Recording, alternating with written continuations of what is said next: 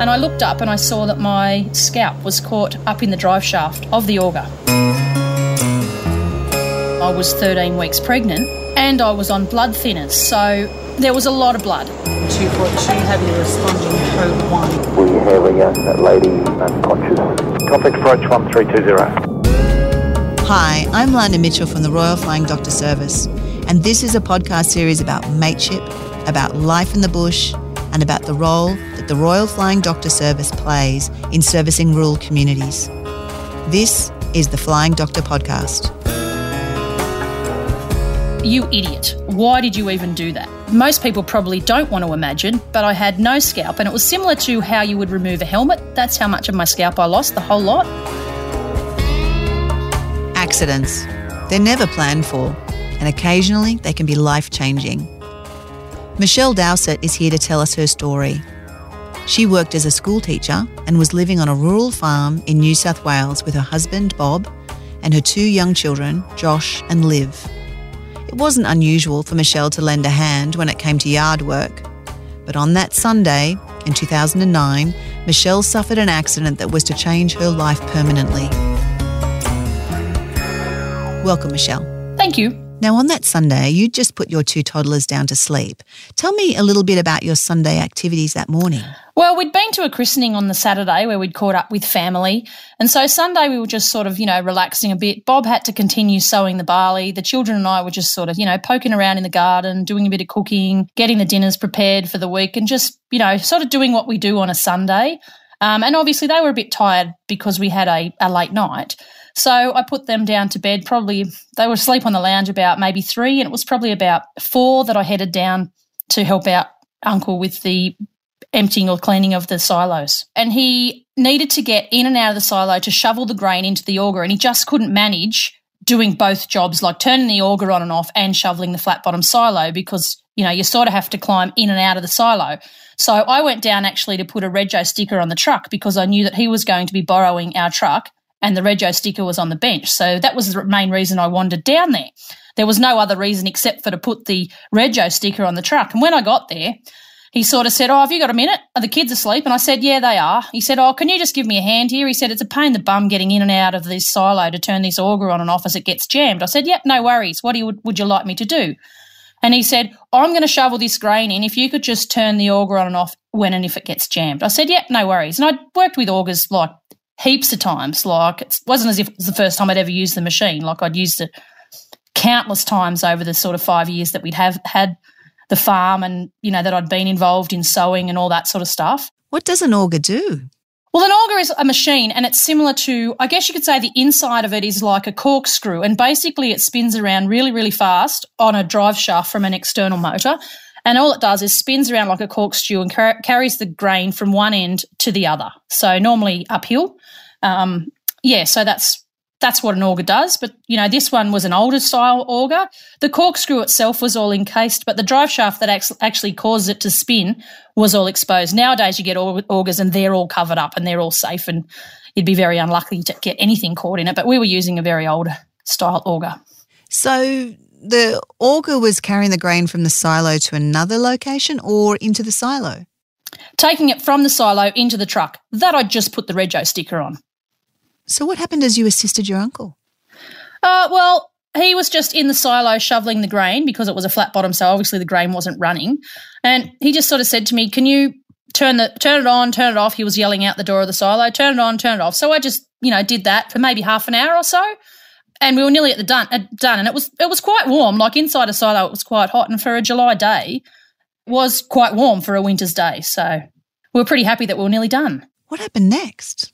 Well, um, Uncle just yelled out. He said, Oh, I'm done now. You can turn it off in a minute. I said, Yep, no worries. So I just leant over to turn the machine off. We'd finished the job. Um, and that's when I felt the pull on my hair. And it just felt like I was basically, it felt similar to, you know, popping a button on your shirt. Um, I, and then I went, Oh my God, that didn't feel right. And I touched, put my hands on my head and I went, Oh no. And I just screamed three times. There was no pain. And I looked up and I saw that my scalp was caught up in the drive shaft of the of the auger. You're kidding. Wow. What was running through your head at the time? Well, I probably can't really tell you exactly what was running through my head because I was swearing, but it was down the lines of, you idiot, because I knew instantly what I had done. Like, I'm a school teacher um, and I teach primary industries, which is a farming based course. And so I teach safety, and we'd spoken to the I speak to the kids every day about safety and farm safety and what happens. So I knew exactly what had happened. Um, and I just basically was in shock like, you idiot. Like, why did you even do that? So, I mean, I knew what I'd done. I thought, like, if I don't keep calm here, I could be in a whole world of trouble. So um, I just sort of went, I couldn't believe it. Like, I really couldn't believe it. And I just yelled out to Uncle, I think you better get out here and you best tie your dog up quickly as well. So. What was his reaction in seeing you scalped? What, what did he say? The look on his face told the story. Like, you know, he was very calm and he goes, Are you okay? I said, Yeah, I'm fine. I said, I've just had an accident. I'm fine. I'm not in pain. Um, but can you tie your dog up and you, can you call Bob? I said, because he needs to be here. And I said, and can you make sure that someone goes to the house and make sure that the kids aren't awake and they don't come out? They don't need to see me. Wow. So, so what happened next? Well, then we had to let out our big secret that at the time I was 13 weeks pregnant and I was on blood thinners. So, if you can imagine, which most people probably don't want to imagine, but I had no scalp, and it was similar to how you would remove a helmet. That's how much of my scalp I lost, the whole lot. Um, and there was a lot of blood, like it, you know, it was just running down down my head, and I remember that vividly, and just wiping it out of my eyes constantly.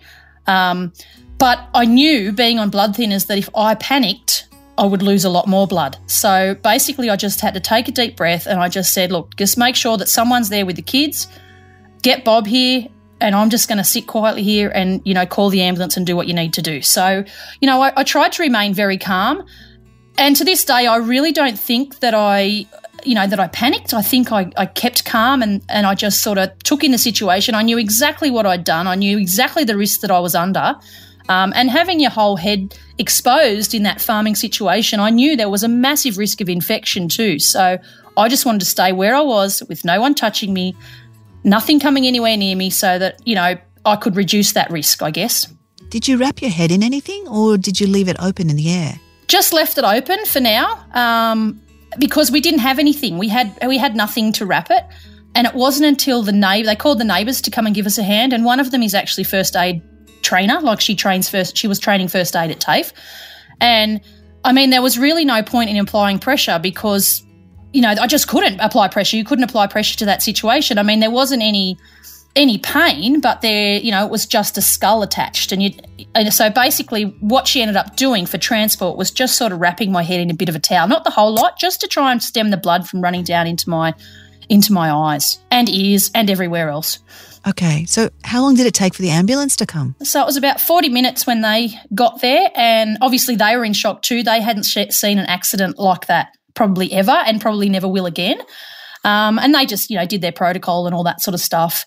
Um, they loaded him in the ambulance and they said, well, you know, we can't deal with this here. You're going to have to be flown to Sydney. We're going to get hold of the RFDS and meet them at the airport in West Wyalong. And I went, okay, sounds like a plan. Did they take you to the country hospital first or take you straight to the airstrip? No, they took me into West Wyalong first. They just wanted to make sure that my pain was managed and make sure I had no other injuries. The biggest issue that I had really was they put a neck brace on me, which is protocol. I get that. I knew full well I didn't have a neck injury, but what they didn't take into account is that where my scalp had been removed, the skin at the back of my neck had folded down and there was still live nerves there. So that neck brace caused me a lot of pain. Like I was in a lot of pain with that neck brace and I ended up taking it off and throwing it out the door, basically, well, chucking it away. And they said, Oh, you have to have that on. And I just went, No, I'm not. Um, there's nothing wrong with me with my neck. I'm not wearing it. It's making me sick. And it really was making me sick. So they took me into West Wyalong Hospital. And being a country hospital on a Sunday, there really wasn't a lot of staff there. Um, you know, and there was a doctor on call and he came in, he goes, Oh, like just his face was sort of, Oh my God. Um, and he basically said, Look, we called the flying doctors. They're going to have to take you to Sydney. Is your pain okay? Is anything else okay? And I went, No, I'm all fine. Um, the nurse then had to come and remove my clothes and she couldn't figure out how she was going to get them off. And I think that was a bit of shock too. And I said, Can you see what I'm wearing? I'm obviously wearing my Sunday best. And I was wearing like my dirty old farm jumper with holes and dirt and grease and everything all over it. I said, Do you have a pair of scissors? Maybe you could just cut it off. So, but I did say to it, but don't cut my bra because that's brand new and I don't want to waste it. So, uh, so I managed to sort of you know, cut the clothes off and then took my bra off and said to my husband, make sure that goes home because it's brand new. So, um, and and basically then they transported me from the hospital out to meet the doctors, the southeast section Royal Flying Doctor Service from Dubbo.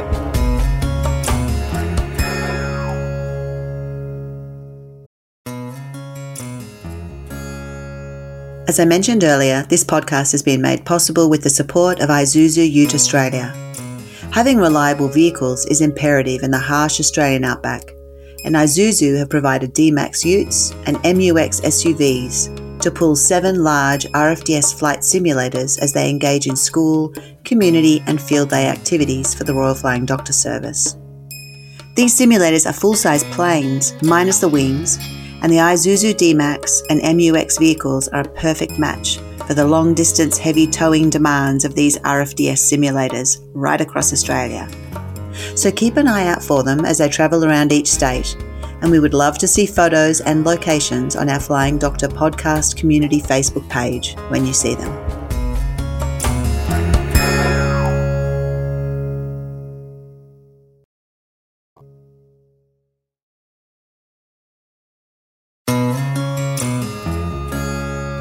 Thinking, as you walk me through all of this, you were pregnant. Were you aware of the risks to your baby? Once I got on the plane, the doctors said, okay, these are the risks. They said, you know, the massive risk of infection, you are pregnant, you could lose your child. Um, you know, you may be in hospital for a long time. What do you want us to do? And I'd said to them straight away, just just get me home. That's the only thing I want.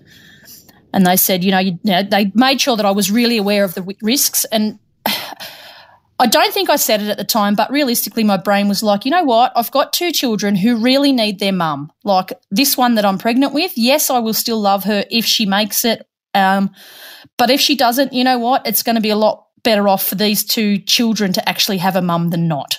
Michelle, what do you remember of that RFDS flight? I remember the doctor was really good. He was really calm. He was really good. He was quite good, good looking too, actually. Um, you know, so and the nurse, Nathan, he was really good. He was really calm. He, you know, talked to us about what we were doing. And, you know, we had a conversation about how I was really cranky at myself. I said, I can't believe that we've got 100 acres to go and would have been finished sowing. And I could have went home and, you know, hung out and done what I did, you know, do what I normally do. I said, oh, I'm so cranky. Um, and I knew it was coming up to school holidays too, because at that stage I was working as a teacher two days a week. And, you know, we wanted to go on holidays and do the things that we do after so- after sowing and in the school holidays and things. So I was I remember having a bit of a talk to him about this and that. I did have to remind them that my, you know, my scalp was in the esky with the peas and corn and make sure we don't forget that. So, yeah. it's amazing, Michelle, that at the time of the accident, despite the shock and the blood and everything else, you had the good sense to get your husband to grab your scalp and place it in the esky. Because there was no ice available and you only had bags of frozen peas and corn, they did the job and kept it cold until you got to surgery. You underwent 15 hours of surgery to try and reattach your scalp to your head. When you woke up with your mother sitting beside your bed, what did she say to you? Um, Mum was pretty upset, and at that particular time, I couldn't speak because I obviously had tubes and stuff everywhere. They tried to put they had, they had to put me in an, in an induced coma in the end, but at this point, I was awake. I couldn't really talk, and I knew Mum was upset. And I just grabbed hold of mum's hand and I just wrote with my finger, don't worry, I'm okay. Or something, you know, something like that. I wrote that on my hand and that's when mum lost it. She just started crying as mums do, you know. And I just wrote back on her hand, don't cry, I'm okay. So obviously it was a very, very worrying time. I think within that 15 hours, I'm 100% certain that the doctors actually had said, you need to prepare yourself, this could end badly um, and she may not come out of this. Unfortunately, those doctors didn't really know me and what I'm made of. So, yeah. Did your young children come to visit you in the hospital as you were recovering? They did, but not straight away. I was in intensive care for a, uh, maybe about six or seven days. And in that time, I'd have had a couple of other surgeries as well.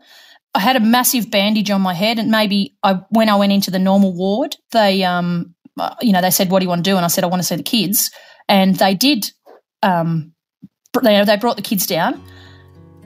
Josh was okay. He could recognise my voice. He looked at me like I was a bit funny looking, which I was. You know, similar to the, you know, Mario brother on the Mario Kart game, I guess, with the big giant mushroom head. Um, and then, but Livy, who was a lot younger, she was very wary, and it took her a long time, a long time to realise that it was mum. So, yeah. That is very hard. Yeah, I remember when they left, I was so happy, so, so happy to see them. And when they left, I just cried and cried and cried. I just wanted my children near me. So, despite best efforts by the surgeons, the scalp did not take, and grafts then had to be done from your thighs. How did that impact you? Uh, look, I've never really been a cosmetic side of, sort of person. Like, you know, it was just hair. And, you know, I really didn't look after it to start with. And when they said, look, you're never going to ha- have hair again, my attitude was, well, don't look after it anyway. Um, so I wasn't too too worried about the whole hair situation. Um, and they just sort of said to me, look, you know, we have to remove the whole thing. We've got to put a skin graft on your head. You will never have hair again. And you're probably, mm, you know, more than likely not going to have any feeling in your head either. And I said, well, you know what? The alternative of not being here for these two beautiful children is a lot worse. So I can live with that. So, so they went ahead and did the did the skin graft. Um, they basically, I guess you could say, they ring barked my whole thigh to use that uh, that skin on my head. Um, and uh, if I ever have to have another skin graft in my entire life, I'm just going to say no. Like it was the worst experience ever. Like, you know, I had two children naturally I would have another 35 children naturally than than a skin graft. Like, yeah, it it hurt. Like, you know, and I don't know whether anyone would know or would remember, but when you're a kid and your grandparents or your parents had those vinyl lounges in the summer, and when you jumped up because it was hot, it felt like your skin start peeled off. Well, imagine that a thousand times worse constantly. Like that's what it just hurt a lot. But you know, it got better. It only took sort of two weeks and it was a bit better. And, you know, I was nearly sort of home. So it was not too bad in the end. I just, I just remember the excruciating pain. And every time I tried to walk, I'd nearly faint with the blood rushing to the area. And it was, it was not nice. It was not pretty. That's horrible. Oh, so I guess the best news is that your baby survived. You had a healthy baby girl that you called Emma. She experienced this whole accident from the womb. So, what does she know about your injuries now that she's much older? She knows the whole story. We've been through it a thousand times. Um, you know, she she knows how lucky she is to be here. Um, and basically, she is a fighter. Like she's been a fighter since that day, and she hasn't stopped. She's just she sticks up for what she believes in. She is that's who she is. Like that's you know she's it's definitely part of her makeup, I think. Yeah. Do you think this injury has changed your outlook and attitude about life? Oh, most definitely. I mean, you know, you used to sweat the small stuff and sort of panic a bit if you didn't get things done and, you know, you'd worry. But you know what? It was basically a near death experience and it really makes you appreciate the things that you have in life. Like, and, you know, if you don't get the lawn mowed today, who cares? If the kids don't clean up their room, pff, who cares? You know? We'll get through it. We'll figure it out. We'll deal with it. Like it's, you know, there's a there's a lot worse things that could happen. So we just, you know, life throws you curveballs, and you know, what do you do? Do you do you let them hit you and knock you down, or you do, do you catch them and you hold them in your hand? You think about life for a while, and you go, "Nah, I'm done," and throw it back and say, "Hit me with another one." And that seems to be the story of my life, to be honest. You're inspirational, Michelle. Have you made any resolutions or decisions as a result of the accident? I guess I have in a sort of a way, and it's just like live every day like like it's the last. Like you just don't know when it is, you know? Get out there, have fun, talk to new people, you know, do dumb stuff. Like it's you know, the kids and I are always doing dumb stuff. Like, you know, I think back at, at my childhood and I did dumb stuff and you know what? I'm still here and the kid and the kids and I, we just love doing things together and we just, you know, just live life, basically don't worry about what other people think, you know, just just get on with it. Michelle, thank you so much for telling us your story. Your experience is beyond what most people can comfortably face, and yet here you are. It is truly inspiring. Thank you, and I'm so pleased that RFDS was there to help you on that day, and I'm thrilled that you and your family are well and flourishing. No, well, thank you. And like I've said a thousand times, like like I owe the Royal Flying Doctors my life because being out in a rural area, if if they're not there, there's no way I'd be sitting here talking to you 11 years later. Like, there is no way. Like, I just, you know, I, I will give back to the flying doctors as much as I can, as often as I can for the rest of my life. And I'm pretty certain my children will too, because they just appreciate what the flying doctors do, how they do it. You know, and I've got Josh who's talking about being a pilot. So, you know, maybe we could push him in that direction. And, you know, Emma wants to be a doctor. So, you know, anything's possible. But like I said, the Royal Flying Doctors saved my life, as they do with many others. My story may be a little bit extraordinary, but you know what? There's people that are a lot worse off than I am. And I'm still here thanks to the Flying Doctors, and there are so many people, other people that are here because of the Flying Doctors. Like I just can't, I can't express my gratitude as much as I would like to. Flying Doctor podcast was presented by me, Lana Mitchell. If you enjoyed this podcast, please share it with someone who you think will love it too. Thank you for listening to the Flying Doctor podcast. Before I head off, I just want to thank one last time our sponsor and major national partner, Isuzu Ute Australia. Isuzu is committed to supporting the communities in which the RFDS operates, and this podcast would not be possible without their support. To learn more, search Isuzu Ute online.